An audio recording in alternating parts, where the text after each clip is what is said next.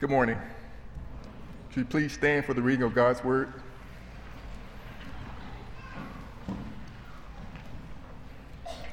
The scripture this morning will be taken from Psalm 8, verse through the ninth verse.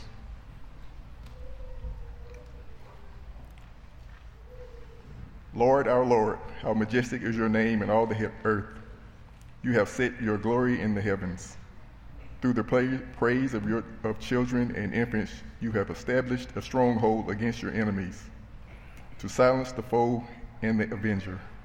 When I consider your heavens, the work of your fingers, the moon and the stars, which you have set in place, what is mankind that you are mindful of them, human beings that you care for them? You have made them a little lower than the angels and crowned them with glory and honor. You made them rulers over the works of your hands. You put everything under their feet all flocks and herds, and the animals of the wild, the birds in the sky, and the fish in the sea, all that swim the paths of the seas. Lord, our Lord, how majestic is your name in all the earth. This is God's word. Let us sing together. O Lord, our Lord, how excellent thy name, how excellent is thy name in all the earth. Set thy glory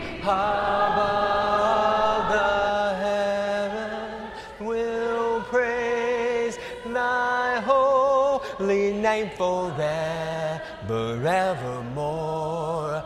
Oh, we will praise thy name forevermore. How excellent thy glorious name. Oh, we will praise thy name forevermore. How excellent thy name. We'll praise and magnify thy name forevermore. We'll laud and magnify thy holy name forevermore. Oh, we will praise thy name forevermore. How excellent thy glorious name. Oh, we will praise thy name forevermore. How excellent thy name. We'll praise and magnify thy name forevermore. We'll laud and eh, magnify thy holy name forevermore. We will praise thy holy name forever. We will laud and magnify thy name forevermore. We will praise thy holy name forever. We will laud and magnify thy name forevermore. Forevermore, forevermore. Amen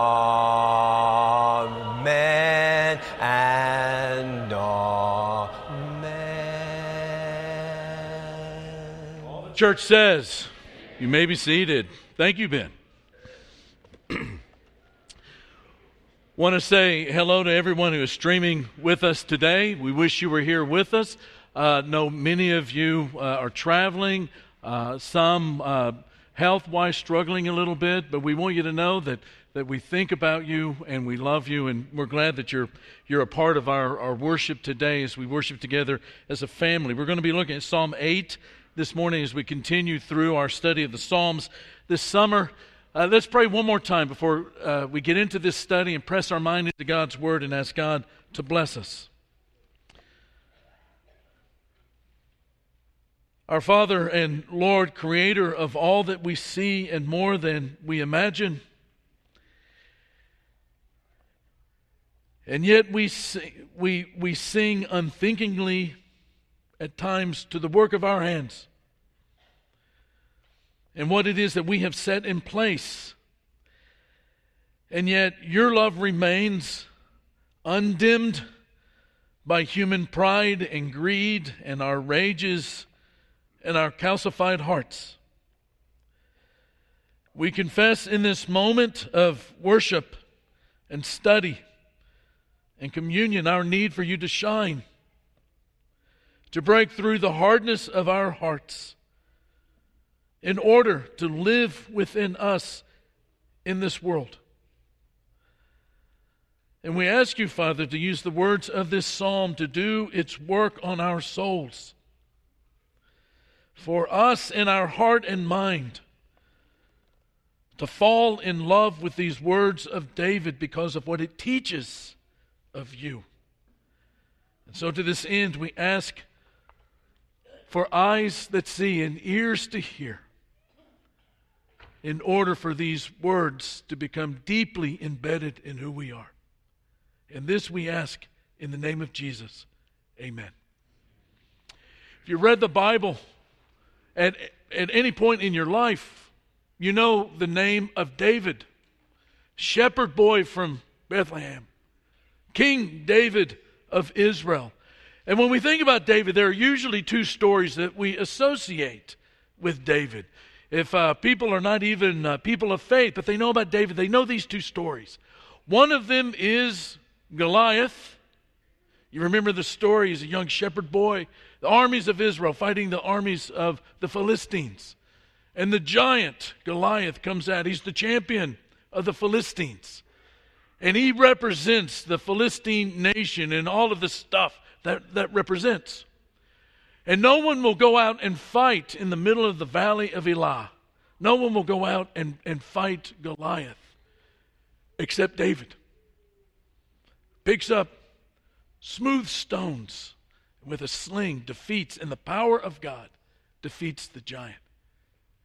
He's a national hero. The other story, not so great. He's now king. He's driven the Jebusites out of Jerusalem, and uh, he's about 50 years of age. And when the spring comes and the armies of kings usually go out to do their battles, the, the army of Israel, his general Joab, others have said, You need to stay in town. You need to stay in town. And he does. And one evening, he's up on top of the roof of his palace. They're on the southern part of the, the little peninsula that heads south of the temple.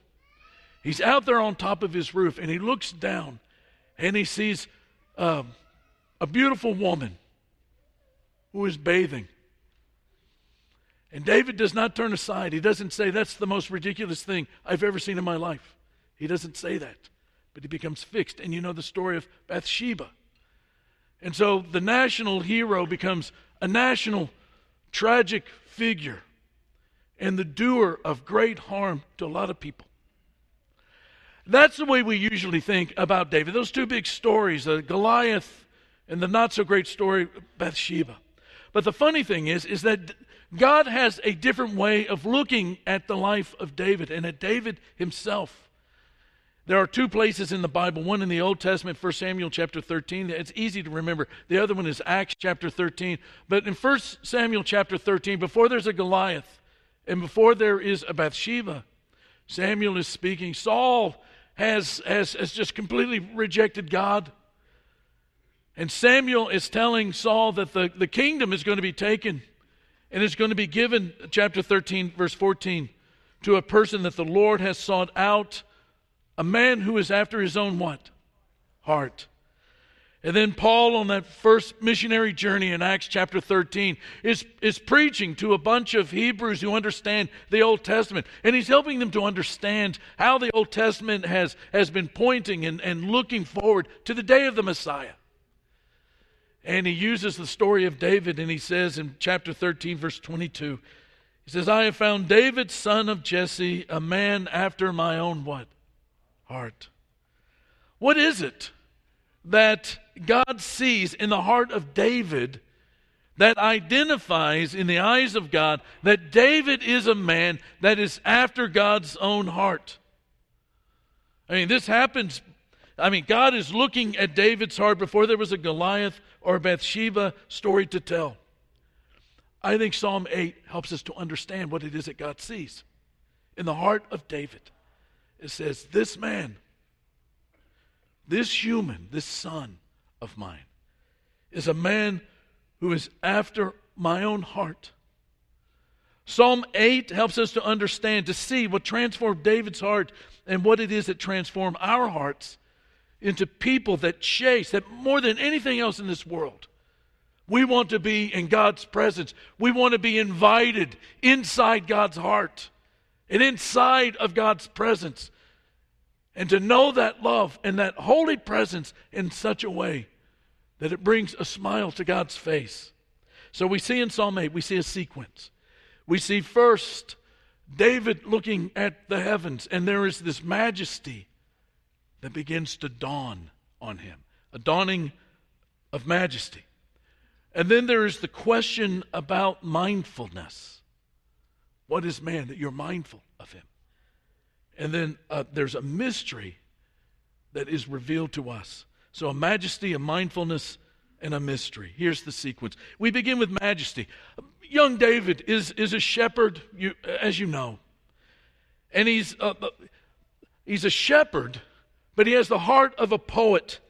And he's living in the Shephelah Yehuda. He is living out in the foothills of Judah. And one night, at the end of the day, he's looking up in the night sky and he's listening. Remember Psalm 19? Heavens declare, the skies declare. And one night he is looking up in the night sky and he hears the moon and the stars singing to God. He sees the heavens declaring the glory of God, and his heart swells with the expansiveness of God's majesty as it begins to dawn on him the great beauty and majesty of God in all the universe. For lots of years, we've had a parade in April. A lot of years, and many of you go every year. It's the, uh, the Battle of Flowers Parade, where we have a lot of uh, young women in the parade who are dressed up in these long, magnificent, long sequined, bejeweled capes, sort of bedazzled and beblinged. I mean, I don't even know if that's a word, but you get the idea. There's all these sequins, there's all of this stuff.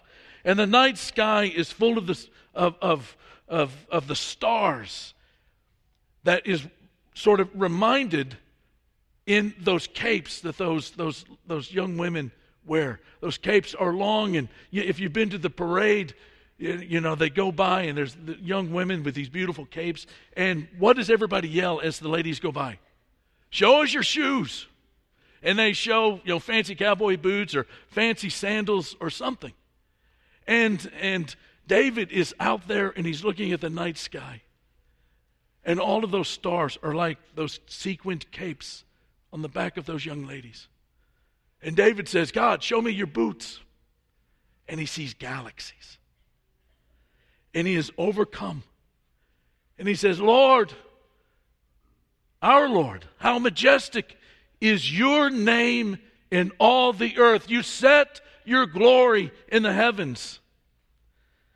Verse 3 When I consider the heavens, the work of your fingers, the moon and the stars which you have set in place. David says that all of this that I'm looking at is the work of your fingers. Maybe two references here, possibly. One is strength. You remember Rehoboam, Solomon's son. The young men come to him and say, You know, uh, everybody is wanting you to to, to, to give the people rest. We think that you ought to, to, to, to be strong. And the older men have come and they've said, No, uh, Jeroboam is right. He, he knows that the people are tired. You need to give the people rest. And what does Rehoboam do? He decides to go with the young guys and to show his strength. And so he says, My little finger is, is thicker than my father's waist. It's a sign of, or it's a, a statement of strength. But it's not only that, it's not just strength, but it's art. The fingers. It's where dexterity is found. Fingers are for paintbrushes, fingers are for potter's wheels. It's for modeling Play Doh into something beautiful. And David is saying that what I am seeing of your creation, what I am seeing of you, I see you beyond my ability to understand you. I wonder if we have moments like that on a regular basis when we look at God's creation, when we lay before the stars and the moon and the planets at night. And we see the constellations and we see galaxies and we see things that are beyond our imagination. I've read you this quote before. Charles Misner is a specialist in general relativity, uh, relativity theory. He was uh, speaking one time about Albert Einstein and Einstein's thoughts about organized religion. And he wrote, and I quote, I do see the design of the universe as essentially a religious question. That is, that one should have some kind of respect and awe for the whole business. It's very magnificent and shouldn't be taken for granted. In fact, I believe that is why Einstein had so little use for organized religion, although he strikes me as a basically very religious man. He must have looked at what the preacher said about God and felt that they were blaspheming. He had seen much more majesty than they had ever imagined, and they just were not talking about the real thing. My guess is that he simply felt the religions he'd run across did not have proper respect for the author of the universe. End of quote. Elizabeth Barrett Browning, in this little book she wrote called Aurora Leigh, she wrote an interesting line of poetry.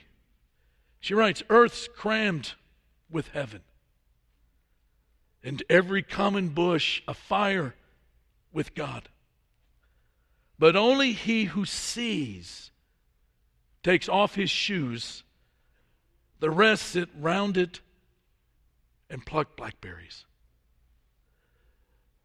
In Isaiah, God speaking through the prophet to people who had become a little nonchalant about the great holy power and presence of God.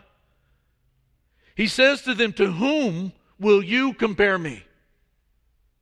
Or who is my equal? says the Holy One. Lift up your eyes and look to the heavens. Who created all these?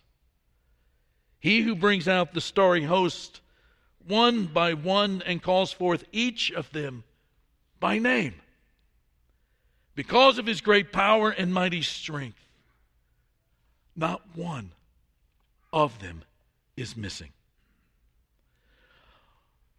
I want you to know, church, after 57 years of life, I believe that all of the big problems in life that we encounter come from not seeing God like this.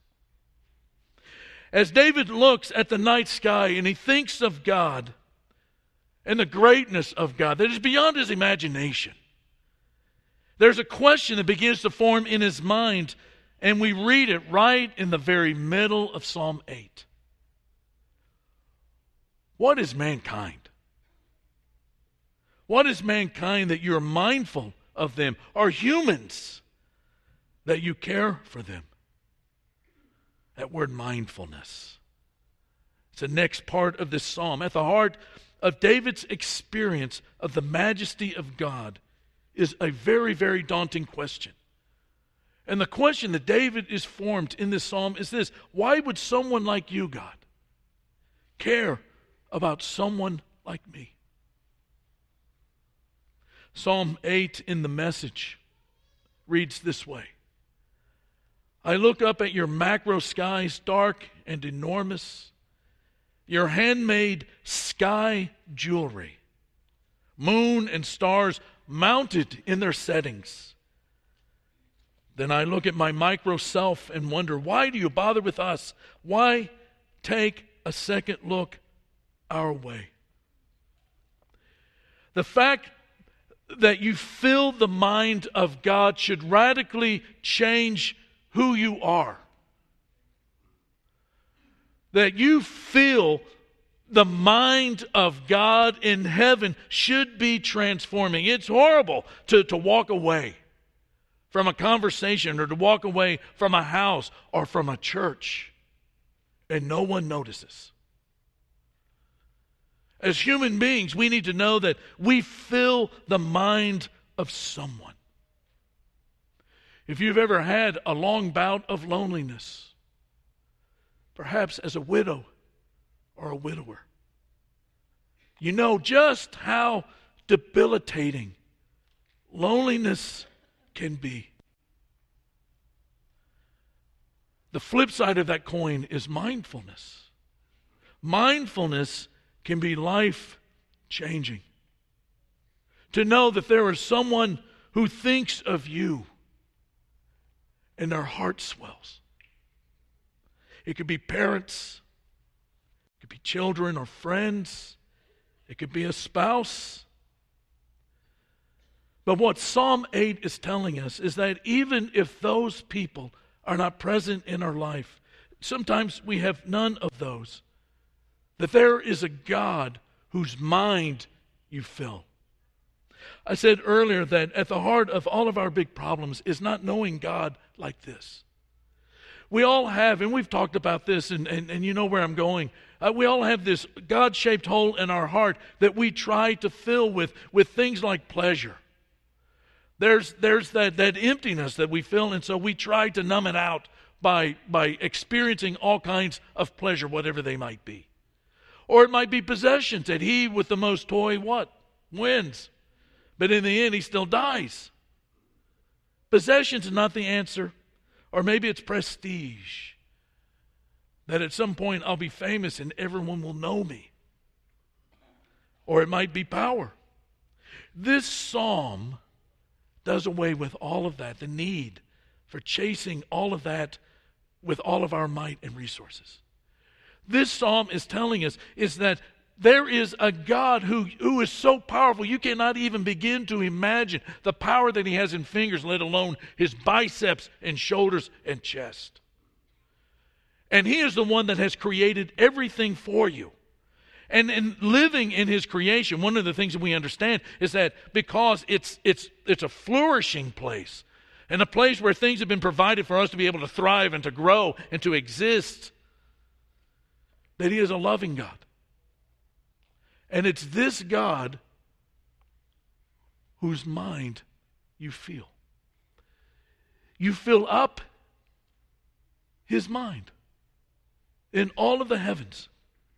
David asks, How could someone like me fill your mind, God? And he gets two answers. And they both involve the word made that takes us to creation theology. The first answer, you have made them a little lower than the angels and crowned them with glory and honor. There is this identity of significance that every human being has. We were created by God, we are made in His image. In other words, we fill the mind of God the way that the children and grandchildren fill the minds of parents. And then he says in verses 6, 7, and 8, You made them rulers over the works of your hands. You put everything under their feet, all flocks and herds, and the animals of the wild, the birds in the sky, the fish in the sea, all that swim the paths of the sea. Not only is there an identity of significance, but there is a life of purpose. And both of those are like a splash of cold water for who we are as it wakes us up to know that the, the, the universe is inhabited by a creator who is not hostile but loving and embracing. But here's the question How does he really show us? How do we, how do we know that we've not just been abandoned? There are lots of there are lots of ways that we could address that, but that brings us to the third point of this psalm and the way that David does it. And it's about a mystery. You, you go back to verse 2, and David writes in verse 2 something that just doesn't seem to fit in this psalm about his greatness and how in his greatness he can't help but fill his mind with his sons and daughters. Through David's hand, he says, through the praise of children and infants, you have established a stronghold against your enemies to silence the foe and the avenger this verse is the proof that the universe will not eat you, but instead is filled with the love of our Father and Creator. Verse 2 of this psalm is the only part of this psalm that, that, that Jesus ever quotes. And in verse 2, he says, There are enemies and there are avengers and there are foes. The world is full of evil and is full of foes and, and enemies. And the way that God deals with it is through the praise of children and infants, a stronghold. We go to the time of Jesus. And on that Sunday, the week before he dies, he's on that little colt and he rides into Jerusalem across the Kidron Valley from the Mount of Olives into the Golden Gate. And in Matthew chapter 21, we are told that the blind and the lame come to him at the temple. The down and outers. Those that really were not considered to be, you know, worth much. They were not valued very heavily in this culture. And the blind and the lame come to him at the temple, and the Messiah heals them. Very next verse children, the children, the kids are shouting in the temple courts, Hosanna to the Son of David. And you know what happens because you're familiar with the story. The chief priests and the teachers of the law, they are indignant that all of this is happening in the precincts of, of the temple. And Jesus says to the chief priests and the teachers of the law, Psalm 8, verse 2 from the Septuagint, he says in verse 16, very next verse, from the lips of children and infants, you, Lord, have called forth your praise. In other words, through the one who is weak and the one who is vulnerable is not just the recognition, but the author of the defeat of evil. And that's the way that God has always worked through the weak, through the unexpected, through the surprising one. God has always worked through the rejected and the unwanted and the despised to accomplish his will. And at the apex of, of God, at apogee of that trajectory of God doing his will like that through the weak is Jesus. God the Son becomes an infant born poor and unknown, forfeiting opportunities right and left for power and fame, becoming a servant rather than a, a, a well known person or a famous person or a politician or wielder of powerful influence, a servant. In order to be stripped naked and hung on a cross in order that we might find a life that, even though it, it, it's in the present time, exists in eternity. And why would he do that? Why would he do that? It's because, as David said, you fill his mind. You fill his mind. I don't know where you are today. But all of the ways that we try to find our proper self image and find our self esteem and to find those feel goods about ourselves, they work for a little while, but then in the long run, they really enslave us. They really are the thing that actually beats us down in this life.